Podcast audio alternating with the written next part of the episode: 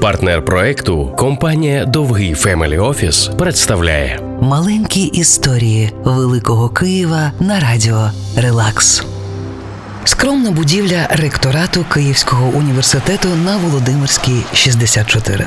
Тут працював, опікуючись Київським навчальним округом, той самий Микола Пирогов, видатний хірург. Тут він програв вщент царському режиму, але виграв серця нашого міста.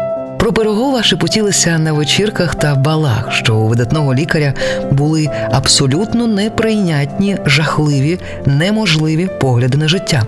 І коли його найняли завідувати освітою, проблеми почалися одразу. Пирогов виступав категорично проти фізичного покарання дітей у школах. Чиновники шаленіли, вважаючи, що це знищує повагу до учителів. Його захотіли прогнати. Але як звільнити того, кого обожнюють усі кияни? Пирогов самовільно видає дозвіл на відкриття школи для найбідніших дітей без бюрократичного звернення до генерал-губернатора. І це був підрив царської влади. Пирогова звільнили миттєво та несправедливо. Але прощатися із ним прийшли найвідоміші люди столиці. Так, на Володимирській 64 одна хороша людина програла тим, про кого сьогодні ніхто не згадає, але виграла місце в історії Києва.